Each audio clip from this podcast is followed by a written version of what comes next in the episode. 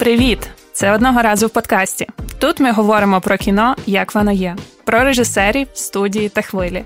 Буде трохи мату, трохи дискусій та трохи алкоголю. Вмикайте одного разу в подкасті та дізнайтесь про тих, хто вирішує, що та як ми будемо дивитися в кіно.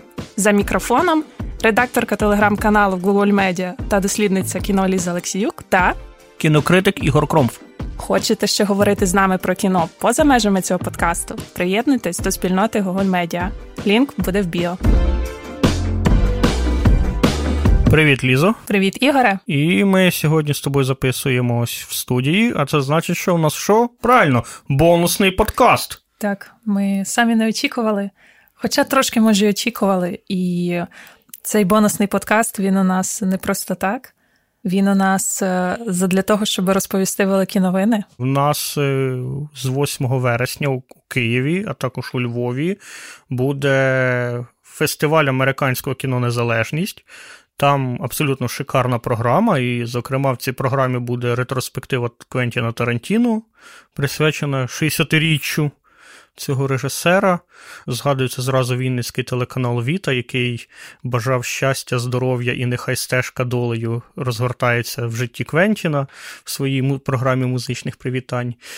І, власне, ми сьогодні вирішили зібратись і поговорити трішки і про програму цього фестивалю, і про самого Квентіна Тарантіно, його режисуру, обговорити фільми, які будуть на цьому показі. Так, а головну новину? А головна новина в тому, що ну, принаймні, другий сезон подкасту точно буде, і він е, частково пов'язаний з нашим бонусним подкастом, але яким чином ви дізнаєтесь уже в першому випуску так. другого сезону. Лишайтеся з нами і слухайте далі про кіно. А ми почнемо все-таки традиційно, хоч і в нас бонусний епізод, але я все одно е, розкажу про вино, яке принесла з собою. У мене цього разу це Формінт Оранж, це вино із винарні Чизай. Це перше у їхній лінійці е, бурштинове вино або оранжеве вино, як хочете, так і називайте. І воно таке досить цікаве на смак. Воно, знаєте, мені було схоже на от коли ви там в Грузії в якомусь селі. Сидите за столом випиваєте, і вам от приносять червоне і біле вино на вибір, оце з підвалу. От мені воно нагадало от, біле грузинське вино із рикацетелі, яке готують. І от такі от спогади мені навіяло про те, як я в селах Грузії випивала по хатах. Я думаю, ми повинні записати ще бонусний подкаст про те, як Ліза випивала в селах Грузії, тому що особисто для мене це нова і цікава інформація. Я сьогодні вже третій подкаст підряд в одній ті самій гавайській сорочці. Це склалося випадково, але у мене сьогодні знову риби. Сьогодні знову мої японські коропи, моя синя гавайка. Власне, вже наступає осінь, пора переходити з гавайок на щось інше. І думаю, що в новому подкасті я буду розповідати про яку, якийсь новий одяг, який я відібрав в школярів на секонд-хенді. Тобто в гавайки з'являться рукави? Е, залишимо це для другого сезону. Добре. Як скажеш. Тоді давай поговоримо хоча б вже про фестиваль, якщо ми зібралися. Так, давай поговоримо про фестиваль. Взагалі взагалі дуже круто, що у нас такі є фестивалі. Фестивалі камерні насправді достатньо, але при цьому фестивалі з досить насиченою програмою і програмою тих фільмів, які до прокату не дійшли по нас. У нас є така історія, що часто досить непогані фільми, переважно авторські, вони не доходять до нашого прокату прокату з причини того, що дистриб'ютори не впевні, чи може цей фільм вийти в прокат і зібрати свою касу. Але при цьому це дуже круті фільми. Що важливо насправді, я іноді сам задумуюсь про ці масштаби. Ми, коли говоримо про американське кіно. Ми собі уявляємо якісь базові блокбастери, які виходять. Але ж насправді американська кіноіндустрія це значно більше, ніж те, що там ми знаємо там від Ворнерів, Парамаунтів і інших студій. Це десятки якогось інді-студій, незалежного кіно, з що випускають стрімінги, що неможливо все осилити там одним поглядом. Та от буквально я щойно говорив з редакторкою, вона каже, чи можливо зробити анонс усіх фільмів, які виходять в українських кінотеатрах. І це ну, це нереально. Тобто лише в планеті планети кіно за вересень вийшло 53 фільми. І такий кінофестиваль, як фестиваль американського кіно Незалежність, він ще цікавий тим, що він показує нам американське інді.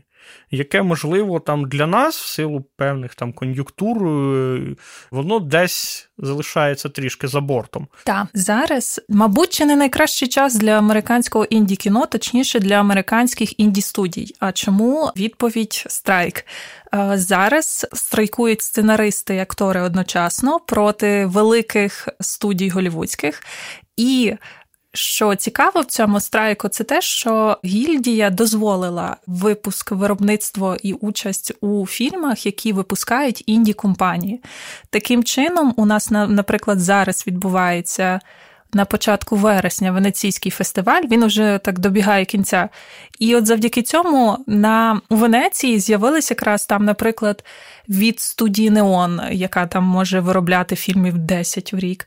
Чи, наприклад, Лантімос від студії Searchlight випустив свої е, бідолахи, які там зараз я бачила, неймовірно хвалять вважають, що це просто там якийсь е, шедевр цього і, життя. Власне, найбільшу конкуренцію їм складають теж не великі студії, типу Warner чи Paramount, а стрімінги. Ну, щонайменше, якщо згадувати про Венецію, то Венеції, Netflix на Венецію привіз е, нового Фінчера, його кіллера, і привіз е, Генрі Шугара Веса Андерсона. І маестро. І маестро. Теж від Нетфлікса маестро Бредлі Купера. І ще Нетфлікс привіз.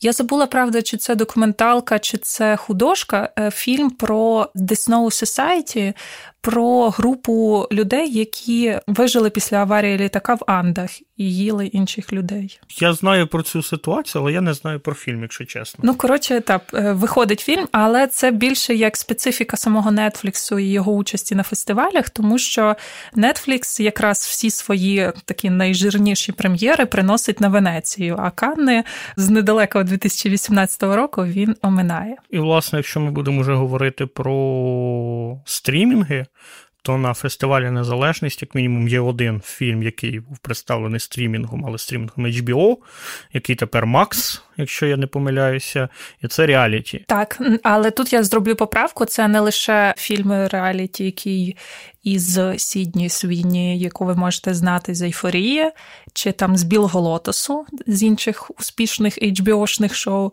Ще так само на цьому фестивалі представлена документалка від HBO уже яка називається Уся краса та кровопролиття від Лори Пойтрас. Ця документалка вона перемогла у Венеції минулого року. Таким чином ми поділили з тобою свої вподобання на HBO на фестивалі Незалежність. Так, але я все-таки думаю, що ми може так відкрутимось і почнемо з того, що обговоримо ретроспективу Тарантіно. Там цілих три фільми, і дуже такі особливі до обговорення, а завершимо тим, що поділимось так. своїми особистими вподобаннями, на що підемо. Да, давай так. Якщо вже говорити про ретроспективу, до речі, ретроспектива буде і в Києві, і в Львові, і в Одесі.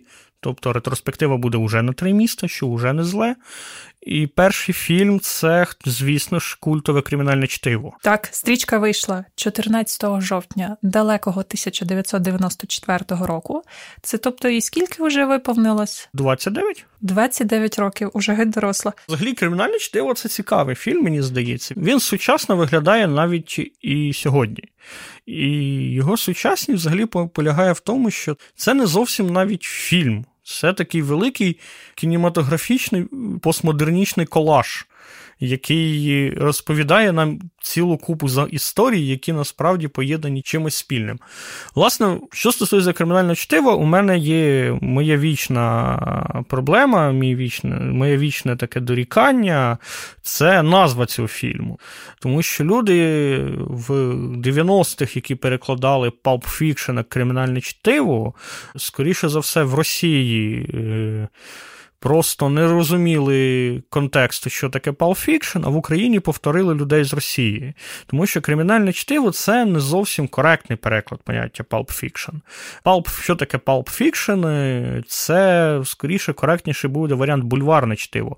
Pulp Fiction – це журнали Вони були на абсолютно різні теми, тобто пригоди, кримінал, містика, наукова фантастика, абсолютно різні жанри охоплював Pulp Fiction, але суть була в тому, що це були досить простенькі історії, і сам Pulp Fiction, Pulp – це, власне, видання, які друкувалися на неякісному папері. Оцей палп це перероблена деревина.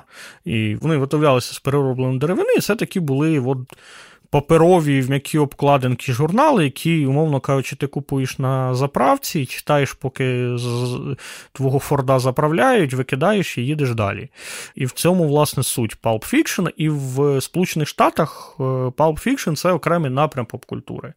Тобто, якщо ми звернемось до кіно, то там ціла купа персонажів, насправді, фільмів вийшли з Pulp Fiction. Наприклад, Індіана Джонс, він має Pulp Fiction прототипа Дока Севіджа, якого обожнювали в дитинстві Спілберг і Лукас. У мене, знаєш, є теорія якась, що е, та мені здається, це не лише у мене. Так хтось теж казав в інтернетах, що погана книжка дорівнює хороший фільм, і навпаки, хороша книжка дорівнює поганий фільм. Ой, це тема, мабуть, для окремого подкасту, але просто що звертатися щодо назви, то от перше, що мене постійно насправді так трішки обурює так, до такого такого старечого буркотіння, притаманного мені і моєму характеру. От. Це те, що ну, насправді воно не кримінальне чтиво, воно бульварне чтиво. Якщо ми назвемо цей фільм бульварне чтиво, у нас зразу, в принципі, саме відношення до цього фільму міняється, тому що ми ми тоді дійсно бачимо оцей Pulp Fiction, але в якійсь кінематографічному вимірі. Це набір різних абсолютно химерних історій які, в принципі, поєднані з собою. І тут тут є момент, чому це так виглядає. Тому що, якщо згадати, як писався сценарій Pulp Fiction, в 93-му році Тарантіно на хвилі того, що скажені пси, до речі, теж фільм з не дуже коректною назвою, да. е, перекладеною назвою, не, не дуже коректно. Тарантіно на хвилі успіху їде в Нідерланди, де живе життям типового туриста в Нідерландах.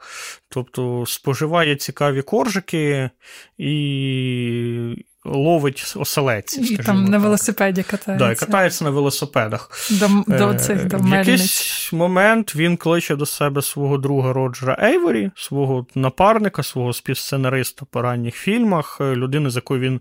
Починав працювати в цьому гігантському кіномагазині відео, в цьому кіномагазині відеоархів, де вони давали в прокат касети. І вони вирішують, що треба робити фільм на основі того, що в них є. А в них був при собі буквально там десяток якихось ескізів, якихось нарисів, якихось вирізаних сцен, які вони вирішили, що їх просто треба поєднати в щось одне, і це вийде крутий фільм. Наприклад, е, оця епічна сцена, де е, Кріс Вокен приходить до малого Брюса Вілліса і дає йому годинник, який він, е, який передав йому його батько в полоні в В'єтнамі, і вони його носили по черзі в дупі. Це насправді була ж це, це насправді мала бути ідея для окремого фільму Роджера Ейвері. І вони взяли цю просто цю маленьку замальовану історію і внесли як окрему сцену. Частину сцен вони вирізали з інших фільмів, в яким вони писали сценарії, які не війшли. І вони ці сцени перенесли. Тобто, фактично, це дійсно колаж. Це колаж ідей, які існували, які не знайшли реалізації, які вони рішили, що таке безвідходне виробництво і можна зробити фільм. Ну і ще також я би додала, що це ансамбль. Ну, в кожного режисера якби є свій ангар зірок, які там кочують із е, фільму фільм. І ось у Тарантіно так само якби почав оформлюватися оцей списочок, де там Тім Рот має з'явитися десь завжди і сказати хоча б пару слів, чи там Самюел Л. Джексон, чи хто там ще у нього такий повторюється. Наприклад. Але там були нові актори. І з ними теж цікаві насправді історії, тому що Вінсент Вега спершу, в першому сценарії не повинен був бути. В першому сценарії повинен був бути Вік Вега. Тобто містер Блондин з скажених псів. Але Майкл Метсен на відріз відмовився зніматися. Він вирішив попрацювати з Кевіном Костнером для чогось, тому що ну, мені здається, працювати з Кевіном Костнером, окрім танцюючи з вовками, просто нема сенсу. І це в 94-му році це вже було зрозуміло насправді. Але він вирішив попрацювати для чогось з Кевіном Костнером замість того, щоб зіграти в кримінальному чтиві. І тоді виник брат Вінсента Веги, Вік Вега, який повернувся з Нідерландів. І цю роль повинні були віддати взагалі Деніелу Дель Юісу. Ого. На секундочку, Деніелу Дель Юісу. Але Тарантіно сказав, Але що... такий Деніел Дель Юіс каже, мені треба 10 років, щоб підготуватися да, до цієї ролі. Да, да, Він такий говорить: так, мені треба пожити в Нідерландах, розібратися з бургерами, поторгувати наркотою, звабити жінку боса мафії, а тоді я погоджуюсь зіграти. Да. А в процесі цього всього він скаже: Та ні, я їбав працювати, я поїхав на виноградники, все, хорош. Вот. Е, але ні. І, власне, Джон Траволта він потрапляє в фільм з єдиної причини, бо його дуже хотів е, Тарантіно. При цьому треба розуміти, що Траволта на період 94-го року це був крінж. Тобто це були експерти, і оці всі фільми з малюками, які розмовляють. І це була зір, зірочка, яка закотилася навіть не не за плінтус, а яка викотилась нахуй десь на смітник з хати. Тобто, і там більше того. Людина, яку не можна називати, але я назву Харві Ванштейн, який був продюсером цього фільму, він готовий був відмовитись його продюсувати. О, до продюсування я ще дійду. І згадаєш, що людина, яку не можна але називати. Але тоді Тарантіно сказав, що ну ти можеш мене не продюсувати, але типу лише Траволта. І лише через те, що Тарантіно так сильно хотів Траволту, його взяли в цей фільм. І, власне, Зараз важко когось уявити на місці Віка Веги, окрім Траволти. І інший, кого хотілося б ще згадати з нових акторів, це Брюс Вілліс. Тому що Брюс Вілліс фактично, коли зіграв в е, кримінальному чтиві, це був перший фільм, де критики на нього глянули ще якось, окрім як на, на зайобаного по життю копа, який в міцному горішку грає. Але тут цікава історія, тому що його не хотіли насправді брати в спершу. Він не був перший претендент на цю роль, а першим претендентом на роль Буча мав бути Сільвестр Сталоне, щоб ніби створити паралель з Рокі. Він, Ми ж знаємо, що Тарантіно, він же ж фанат цих паралелій, алюзій напічкати в цей фільм. І Сталоне відмовився, тому що він сказав, що я Сільвестр Сталоне, а це взагалі непонятно хто. І він відмовився від цієї ролі. І це от та історія, коли я прям би дуже хотів подивитися, як Сільвестр Сталоне, людина без жодного взагалі нормального почуття гумору, іронії і самоіронії, яка досі в 75 чи 78 йому років грає, що він е, бос мафії в фільмах, які абсолютно позбавлені іронії теж. Як от людина от, от такого складу взагалі характеру, бо він ну, він, він і в житті такий чувак, не особливо по гумору. Як би він зіграв в цьому суперіронічному фільмі максимально іронічного персонажа? Тобто, як би він зіграв цього персонажа, який шукає годинник, який йому батько приніс в дупі з В'єтнаму? Тобто, ну, от от я прям я вважаю, що це це була головна втрата цього фільму. Ну, я це уявляю, що як ти ж сам говорив про те, що це така більш як постмодерністська тема, і що сама його негуморність е, була би ще більшою іронією на іронію.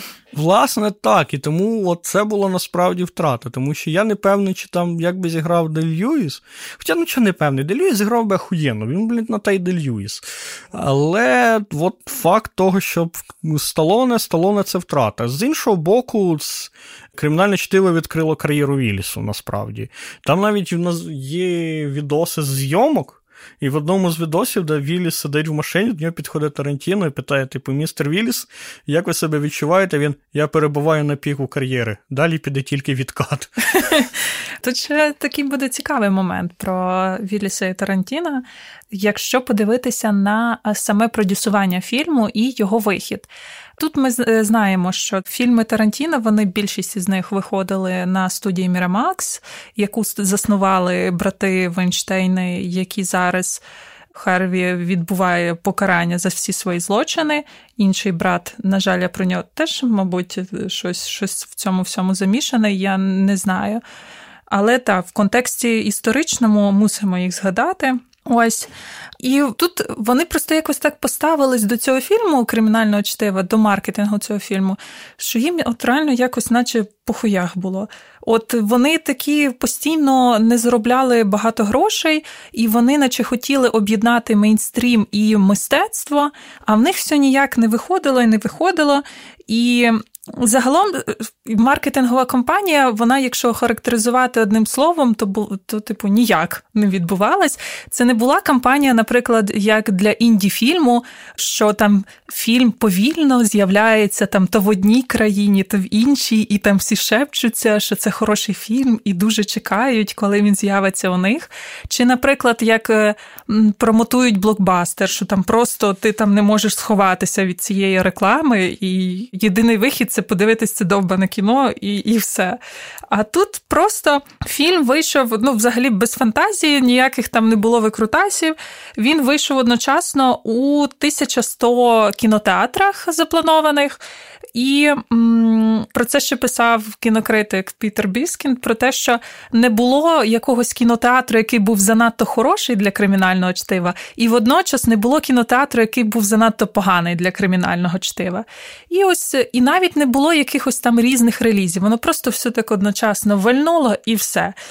І це якраз і зробило, створило той ефект, що фільм він просто влився у попкультуру.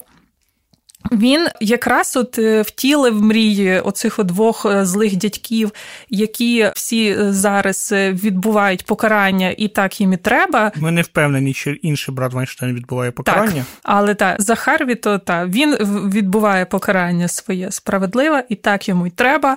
Абсолютно точно. І та і суть в тому, що нарешті вони отримали те, що хотіли. Вони об'єднали мейнстрім і якесь артове інді кіно.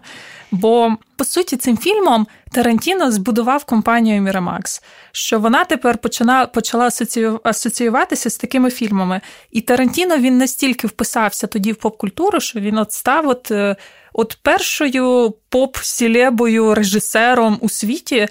Тому що це навіть і зараз помітно, якщо запитати у, у якогось перехожого, е, чи чи когось він назве з режисерів, то я не знаю. Це, речі, Він скаже, що Нолан геній, не знаю. Ну, Це, до речі, от смішна історія. Як робив якось на Google Media матеріал про Фінчера, угу. і мені сподобався коментар там одного чувака, який написав.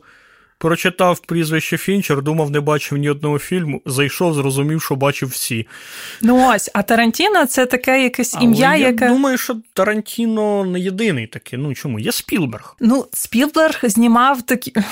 Спілберг знімав блокбастери. А Але це якраз... це не так, і з Інді це не згоден. Ну, типу, я думаю, що. Мені складно, мабуть, сказати, чи хтось взагалі пам'ятає Содерберга. Ось, оце я до цього йшла. Що до е, кримінального чтива були і оці от резервуарні пси. Ну, резервуарні це я жартую, бо оригінальна назва Резервуар Dogs.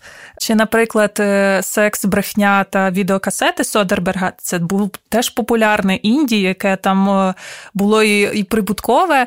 Але в той же час на тому ж Санденсі, після виходу кримінального чтива, всі режисери копіювали кримінальне чтиво, а не секс, брехню і відеокасети. І цей фільм. Якраз кримінальне чтиво став першим інді-фільмом, який у Сполучених Штатах заробив більше 100 мільйонів доларів. А в усьому світі він ще заробив плюс 200 мільйонів доларів. І мені здається, це насправді логічно. Це дуже логічно, тому що Тарантіно цим фільмом він ударив в певний такий нерв епохи. Він почав знімати, власне, по постмодерному. До цього постмодернізм уже пробрався в літературу, він пробрався там якесь е, образотворче, перформативне мистецтво, в галереї, в це середовище. Постмодернізм вже навіть пробрався в моду на той час. Однак в кіно ще постмодернізм не пробрався. І, Або якщо пробрався, це були картини, які бачив режисер, його сім'я і друзі. І тут раптом виходить фільм, який е, абсолютно, як ти правильно сказала, балансує на межі арту і мейнстріму, і який при цьому він максимально постмодернічний. Тому що тут вмикається магістр філософських наук, старший викладач кафедри філософії Ігор Чорний, а не Ігор Кромф, який може вам розповісти, що в цьому фільмі, наприклад, закладене таке явище, як різома. Різома це різома взагалі це корінь гриба, якщо так можна сказати. Власне, різома це спосіб е, мислення, спосіб передачі наративів, сюжетів, який не лінійний і, і не паралельний. Тобто, про що це мова йде? Коли, умовно кажучи, є сюжет де людина родилась, прожила і померла. Є сюжет, де людина родилась, прожила і померла, інша людина родилась, прожила і померла, і по дорозі вони між собою зустрілись. А різома це коли 10 людей родилось, 10 людей прожило життя і померло, з них 8 зустрілись між собою, троє одружилося, двоє взагалі були поза сюжетом, але всі вони в одній історії. І, власне, перший, хто говорить, працює з різомою, це Тарантіно. Інше, що важливе, що Тарантіно, знімаючи кримінальне чтиво, він. Е, багато в чому створює цей фіксований момент. Тобто, про що ми говоримо? Джоулс заходить і убив... заходить, розповідає історію про Ізекіїля і вбиває тіпа. Ми не знаємо ні хто цей чувак, ні, ні чого його насправді той вбили по-хорошому.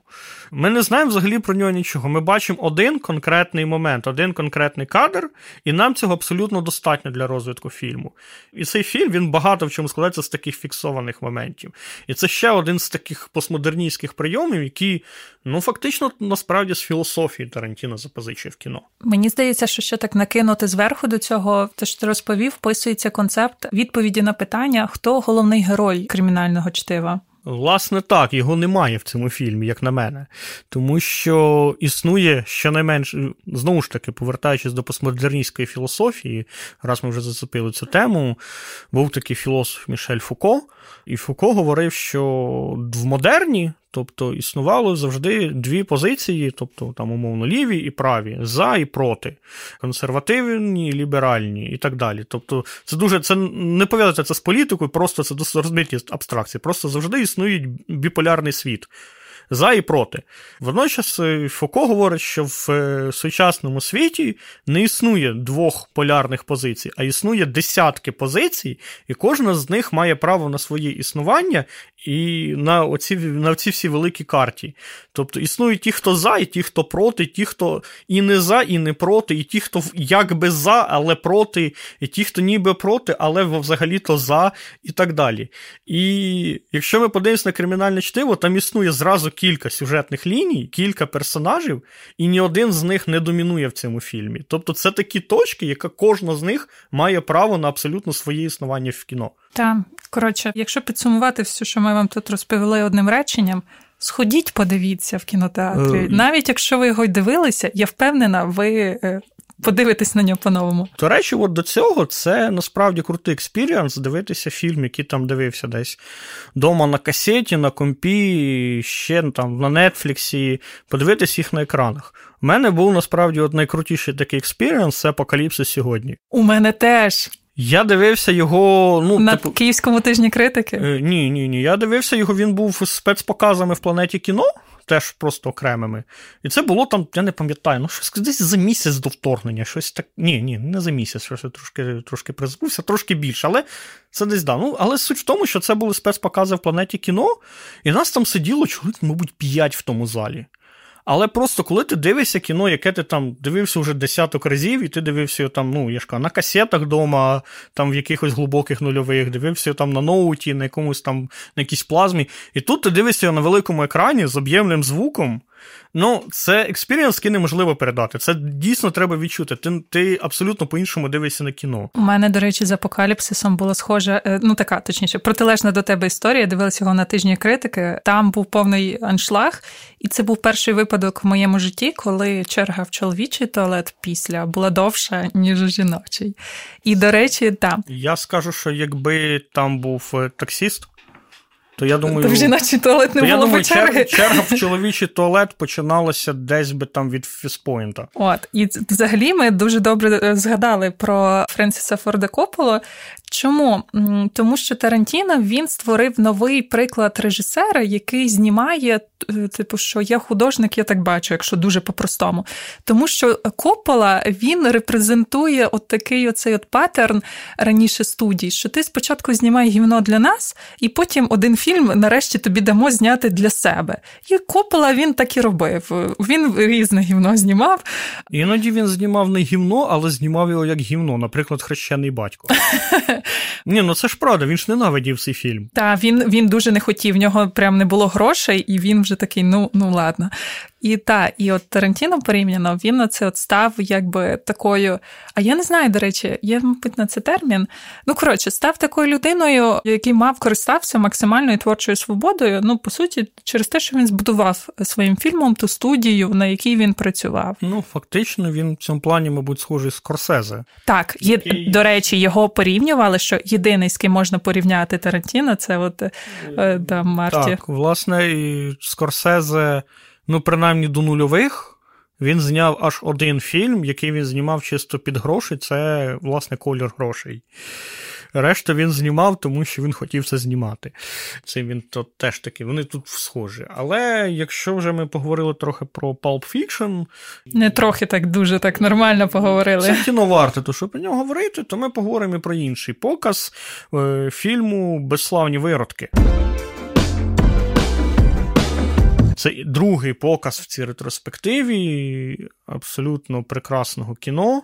І от мені цікаво, яке в тебе було враження, Ліза, від цього фільму. У мене яке враження було? Ну, як я його дивилась, якби там на піратських морях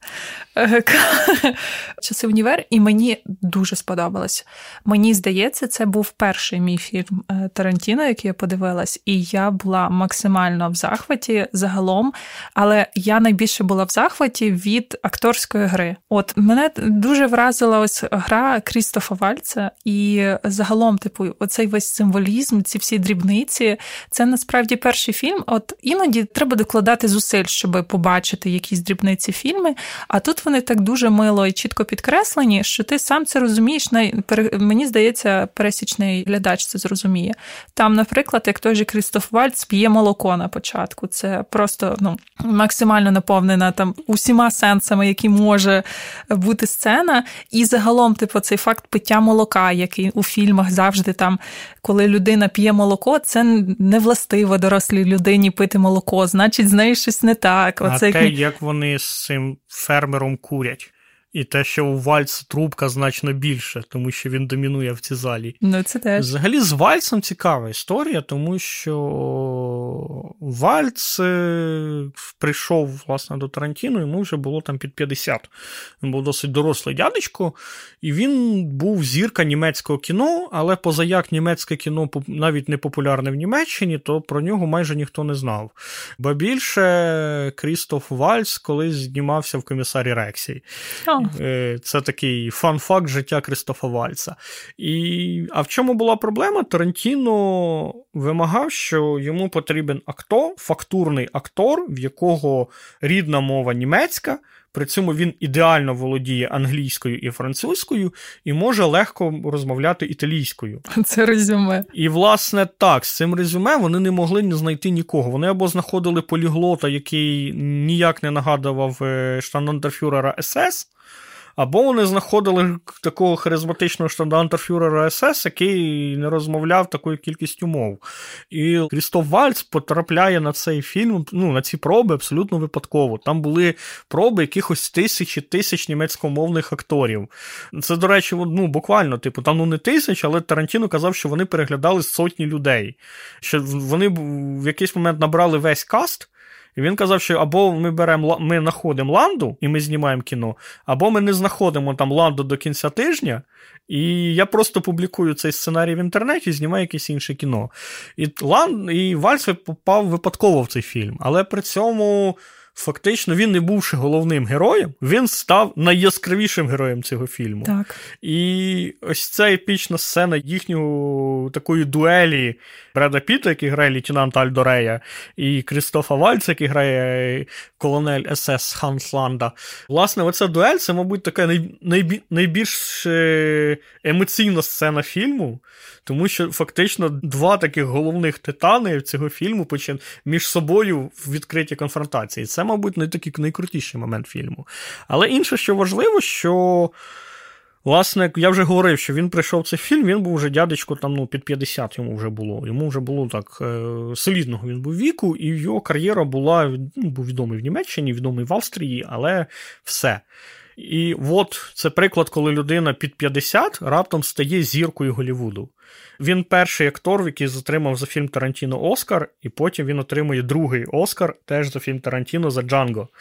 І зараз він фактично там у віці там, під 50 він починає будувати кар'єру в Голівуді абсолютно успішну. Єдиний момент, що він же він грає, типу, переважно антагоністів. І наскільки я читав з ним інтерв'ю, він говорить, що він кайфує від того, що він грає антагоністів, тому що в німецькому кіно він завжди грав таких добропорядних людей, таких респектабельних різних бюргерів. І тепер йому він грає, по-перше, він грає в Голлівуді, як він мріяв, і друге, він він грає абсолютно якихось постійно негідників. І він, от живе чоловік, йому вже за 50.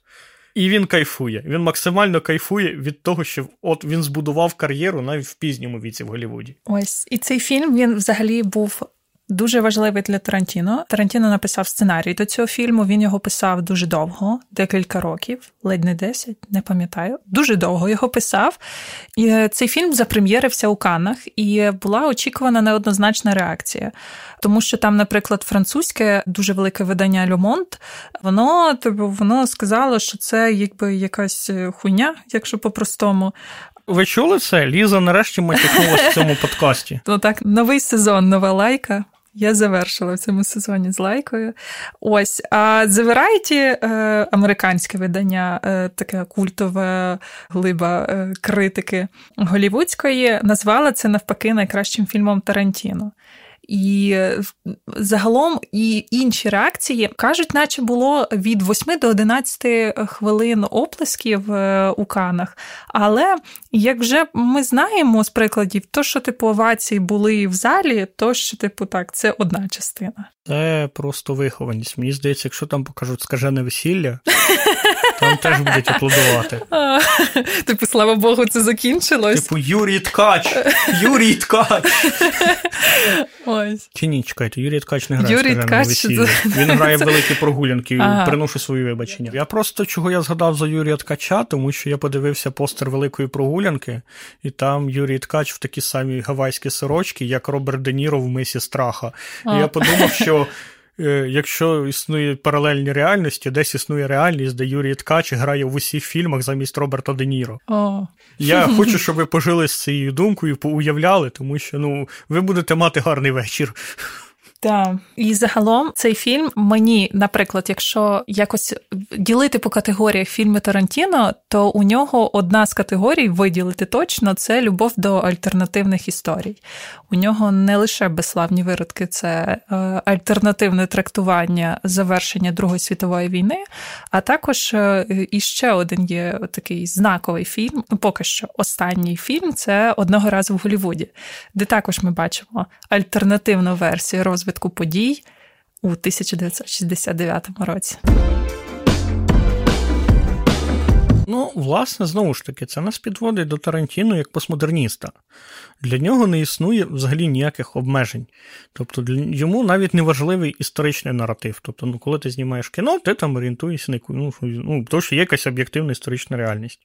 Для фільмів Тарантіно це не має жодного значення, тому що він будує свою історичну реальність, і існує ж ця теорія про те, що всі фільми Тарантіно насправді це один всесвіт. Так, є. Тому що, наприклад, там, якщо ми згадаємо персонажа Жида Медведя з Доні Дановіса з безславних виродків, то він буде дідом наркоторговця з Джекі Браун. Наприклад, тобто, ну, чи там Вінсент Вега і Вік Вега, брати. Uh-huh. І таких, от, чи там цигарки Red Apple які переходять просто від одного фільму до іншого. Ну і таких прикладів багато. Тобто, що це насправді Чи якийсь... там Пусті Вегон, який е, Тарантіно володіє насправді. Е, так, власне, тобто, це такий своєрідний глобальний всесвіт. Е, якщо говорити про одного разу в Голлівуді, то це, от ти говорила сьогодні про книжку і кіно. То, власне, я читав книжку, і я розумію, що книжка поліпше кіно буде, тому що в книжці влізло те, чого нема в кіно, і чого від чого кіно страждає. Тому що, коли ми дивимося кіно, там персонаж Бреда Піта, цей Буч, типу, він. Е, він... Клівбут. Клівбут. Він, це Вілліс. Да, Він класний, він класний, він харизматичний, не дарма там Оскар. Але він не розкритий, він взагалі не розкритий. Коли ти відкриваєш книжку ну, і читаєш, ти розумієш, що насправді то головний герой він. І в книжці головний герой він, і історії там всі з його головні. І насправді герой Рік Далтон, е, якого грає Ді Капріо, він якраз споміжний персонаж. Тому що у книжці фактично він е, Бут завозить е, Далтона на зйомки. І решту книжки ми просто ми дізнаємося, чим насправді весь цей день займається Клівбут. Ну, ось для мене насправді після цього фільму я так собі визначила навіть, що Тарантіно, ну ви, мабуть, це знаєте, але я повторю про всяк випадок, що він почав свою кар'єру по суті з того, що він з кіномана став режисером. Він настільки любив кіно, настільки багато його дивився, продавав відеокасети, що згодом почав його знімати. А зараз, після одного разу в Голлівуді, відчувається трошки інший вже паттерн в тому, що він, окрім того, що він став режисером, він зараз уже активно такий пішов у кінокритику. Навіть сама книжка, я не дочитала цю книжку ще поки що. Я мала надію, що я це зроблю, але я чесно втомилась гуглити всі імена, які там з'являються, тому що вони реальні, і це завжди там якісь реальні актори, і там купа різних важливих персонажів у Голлівуді свого я часу. Я собі, коли читав цю книжку, я уявляв, якби в Тарантіно був летербокс. Просто уявити списки, які складав би Тарантіно. О, це, до речі, зараз я до цього дійду.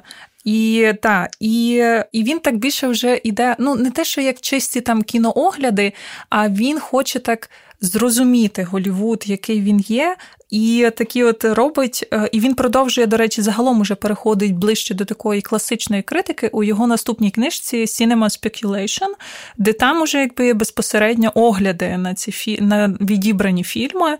І у книжковому турі по своїй книжці він дуже багато говорить якраз про кінокритику, про те, яким є кіно і як нам його розуміти, і квінтесенцію цього всього завершенням, ну як мінімум на той момент, де ми знаходимося дивимось, стало оголошення про його останній, начебто, фільм його кар'єрі, десятий фільм. Це кінокритик. Який ми всі думали, що буде про кінокритикиню Полін Кейл, а виявилось, що про кінокритика, який пише для колонки кіно у порножурналі. Тут суть в тому, що це був реальний чувак, так. який писав порножурнал, і він розповідав, що ніхто ніхто, абсолютно ніхто не читає рецензії в порножурналі, їх купляє для інших речей. І Тарантіно був ледь не єдиний чувак, який зачитувався саме рецензіями. І це просто це дуже прикольно, тому що насправді, типу, єдиний Тарантіно і міг це зрозуміти. Ну і що в 14 років Тарантіно пішов на першу роботу, і це була робота касіром в порнокінотеатр. Як він розповідав, що всі його там друзі, яким було теж по 14, які казали, чувак, блядь, та ти можеш ходити на парлуху кожен день, просто постійно. А він казав, що, господи, каже, як я ненавидів це кончене порно. Типу, я хотів ходити на нормальні фільми там.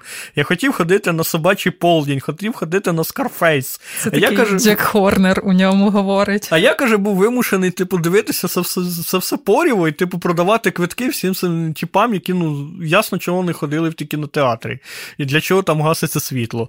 От. І я думаю, що от в цьому багато в чому теж є Тарантіно, який цю історію, він, мабуть, єдиний її може повністю відчути. Типу, коли ти пишеш рецензії про кіно в журнал, які люди купують, типу, взагалі не для букв. Ну так в плейбої є інтерв'ю, якщо на те пішло.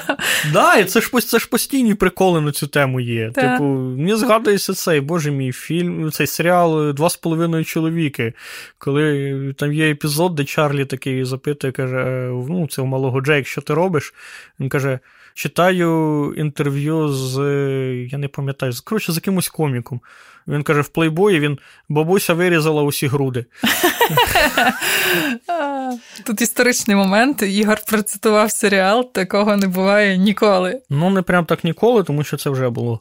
Але так, і мені здається, от якщо розрізнити там оці книжки одного разу в Голлівуді і Cinema Speculation, я її, до речі, не читав тому нічого не можу про нього сказати. Але просто одного разу в Голлівуді це ще багато в чому така ностальгія Тарантіно. Він же ж він обожнює 60-ті роки. Ба більше, коли були зйомки, він спеціально взяв художницю-постановницю, яка росла в 60-х велей, щоб вона точно ходила і казала, що отут був магазин. Там, А отут, отут продавали цигарки щоб вони максимально точно відтворювали цю епоху. І, власне, ця тема, тема. Взагалі, про що цей фільм насправді? Багато не всі до кінця розуміють, що це насправді фільм про те, як одна епоха закінчується і починається інша. Тому Я ще думала, що це фільм про ну, якби таке зізнання е, в коханні до кіно. На, Так, і він показує це, власне, оці персонажі, і Далтон і Бут, це ж е, це ж герої студійного кіно. Слухайте перший випуск нашого першого сезону. Ми там про це розповідаємо. Вони, власне, герої оцих е, фордовських вестернів. Угу. І вони живуть в світі, де з'являється Роман Поланський, зірка нового Голівуду. І це герої, які не можуть влаштуватися в світ нового Голівуду, які не розуміють його принципів. І таким чином, ніби Тарантіно він показує, що епохи міняються, актори міняються, а Голівуд Голівуд лишається завжди. Так. У мене просто ще в голові так останню ремарку про одного разу в Голівуді ще перекликається в любові до кіно. От якщо ви дивились Вавилон Шазела. От то, коротше, якби трошки з перебором висловлення про любов до кіно. А от в Тарантіно якраз от стільки, скільки треба. Ну, там взагалі, мені здається, дуже багато такої якоїсь любові. Власне, цей фільм триває там три години. Так, і все про кіно. Він, І він триває три години, тому не тому, що там якийсь є суперсюжет. Там є сцена на 10 хвилин, де просто красивий Бред Піт їздить на красивому каділаку.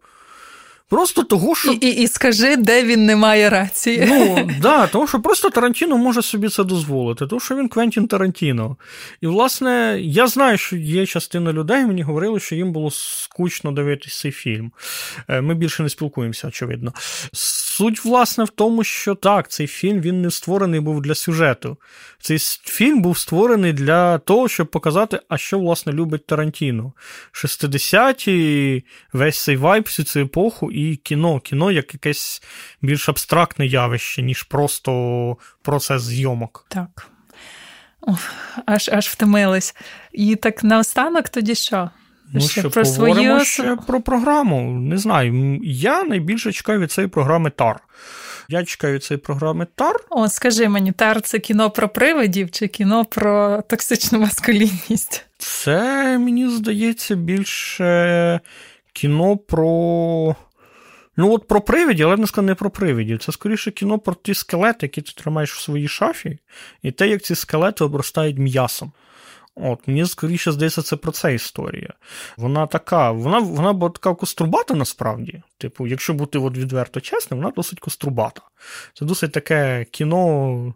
Шостке. Вона це Кейт Бланшет, маєш ні, на увазі? Ні, кіно, саме а. по собі кіно, історія сама по собі кострубата, угу. ти її дивишся, ну, її складнувато дивитись, і не тому, що вона якась е, там сильно-сильно розумна чи там повно якогось символізму, а вона сама по собі якось так знята кострубату.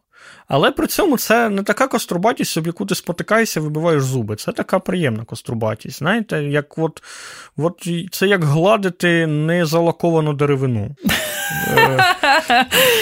Ну, знаєте, вам же ж всім подобається. Е, якщо вам це не подобається, якщо вам не подобається гладити незалаковану деревину, я не знаю, як ми з вами спілкуємось. Да, Ліза. Е, І тут що цікаво, що коли ти дивишся цей фільм, він ти спершу думаєш, що це ну, це типове якесь феміністичне кіно. Тобто є оця сильна жінка в цьому цьому чоловічому світі, в якому вона повинна конкурувати, і тому вона владна, і тому вона сильна, і тому вона все.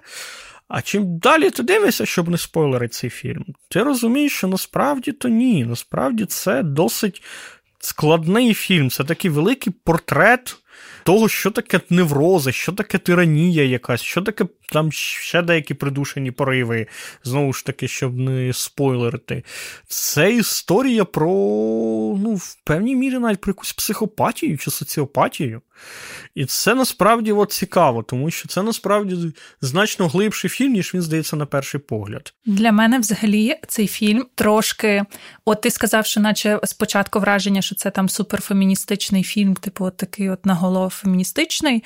Мені навпаки здалося, він мені здався досить субтильним у приємному сенсі, тому що оця от е, взагалі історія Кейт Бланшет, що там з нею відбувалась, то мені от дуже здавалось, що оце те що спонукає, ось, наприклад, якби на її місці був актор-чоловік, це була би класична історія ось такого експоуже, викриття, наприклад, чоловіка у його там проблемах, домаганнях, і як це все може повпливати на його кар'єру. Тільки цю історію грає, от це все стається жінкою. І от мені оце якраз от в цьому така, от це якраз дуже заімпонувало, що воно не от прямо не кричить, типу я феміністична кіно, а воно спокійно про це розмовляє і все зрозуміло. Так, власне, так. Я ж говорю, що воно на перший погляд здається таким типовим феміністичним кіно. Але чим більше ти його дивишся, тим ти розумієш, що насправді воно ну, воно значно складніше, ніж там проговорення якихось соціальних конструктів, сталих там якихось ідеологічних конструктів. Воно насправді про значно глибший, значно не знаю, ну, чи тут доречно буде це поняття безстатеві речі, тобто речі, які стосуються всіх статей там чи гендерів. Ну Вони я тоді да, переходжу вподобання. до своїх вподобань. У мене вибір номер один це після сонця, Авторсан Шарлотти Велс. У мене якби є дві пристрасті у фільмах: це фільми про дорослішання і фільми ось про красу. І ось це якраз приклад фільму про дорослішання. І це максимально красива історія. Перш ніж я до неї дійду, я також загалом розповім про цей фільм. Він чим крутий. Це дебют режисерський Шарлоти Велс. І в цьому дебюті, е, в цьому фільмі, головну роль, е, одну з головних ролей виконав Пол Мескаль, і участь у цьому фільмі дала йому першу номінацію на Оскар. І насправді мені здається, що це дійсно дуже крута його роль у цьому фільмі. І мені дуже подобається, що От це якраз приклад, коли Оскар не був оцим от закритим середовищем для великих студійних фільмів, куди який там може бути доступний лише для своїх. Я думаю, що цей якраз фільм став одним е, для Пола Мескаля в його кар'єрі, одним із тих, що йому відчинив нові двері у того ж, наприклад, гладіатора, в якому він уже підписаний. Чи в той же час він да, він там до е, участі у цьому фільмі він брав участь у режисерському дебюті Мегі Джилен Холл. Втрачена загублена дочка. Але там він от не був такий помітний, там у нього була другорядна роль. А от в цьому фільмі він прям дуже так по-хорошому засвітився і вийшов якби на ряду як в нове покоління цих акторів, які, на яких ми будемо дивитися далі у великих блокбастерах, і все ще він і продовжує зніматися у інті фільмах. А тепер загалом про сам фільм це історія у центрі сюжету. Це донька Софі, якій 11 років, і її батько Калем. Вони проводять канікули в Туреччині. Е, загалом ця історія вона починається з того, що Софія вона переглядає цю подорож на відеокасеті у десь приблизно в тому віці, скільки було калему під час канікул. І коли тоді під час цих канікул Софію їй було 11 років, а Калему 31. Для Софі це тільки початок. Вона бачить дуже багато можливостей. В неї починається дорослішання, там якісь, можливо, з'являться перші досвіди. Коли в той же час для Калема це якийсь період, коли йому максимально тяжко. Йому 31, у нього вже є 11-річна дочка. У фільмі у нього там час від часу показано, що у нього є фінансові якісь проблеми. У нього було Очевидно, тяжке дитинство. Йому 31 і у нього 11-річна дочка. У нього у нього, та, у нього було тяжке дитинство. І От в них воно так, і плюс до того, що воно так контрастує на фоні Софі, що він для неї здається, знаєте, коли ви маленькі, то ваші батьки, яким там тільки може бути 30 з чимось, то вони здаються неймовірно старими. І от так само, е, от я думаю, що так само і відчуває Калем. Він такий думає, що він, наче, знаходиться в той час, коли Софі, наче на початку свого шляху. І він знаходиться, наче в кінці, і він так себе відчуває ментально. І він знаходиться в момент фільму, він наче хоче бути веселим татком для своєї дочки, але в той же час він страждає дуже сильно ментально. І ця історія вона дуже ніжно розповідає про те, що часом лише любові недостатньо для того, щоб допомогти людині з ментальними проблемами. І ось тому, і окрім цього, цей фільм він дуже теплий і дуже ніжний. І я думаю, він точно вартий е, вашого часу у кінотеатрі. Тому, мабуть, ми будемо вам радити йти на фестиваль Незалежність. Так. Якщо ви не хочете дивитися Тарантіно 150 раз в своєму житті, ви можете подивитися щонайменше 4 названих за цей подкаст фільмів. І підтримуйте українські кінофестивалі і українське кіно, тому так. що хто хто окрім нас? Так. І слухайте наш подкаст, пишіть свої відгуки. Можливо, ви нам підкажете щось цікаве, як нам стати кращими. Нам це дуже цінно. Усім бувайте. Бувайте. На цьому все. З вами були редакторка телеграм-каналу Google Media та дослідниця кіно Аліза Олексіюк та кінокритик Ігор Кромф. Підписуйтесь на патреон Google Media та приєднуйтесь до нашого кіноклубу, де буде більше дискусій про культові фільми та кіно, як вона є.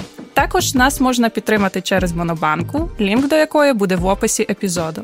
І якщо дослухали до цього моменту, поставте оцінку за наші балачки та пишіть свої коментарі у відгуках до подкасту.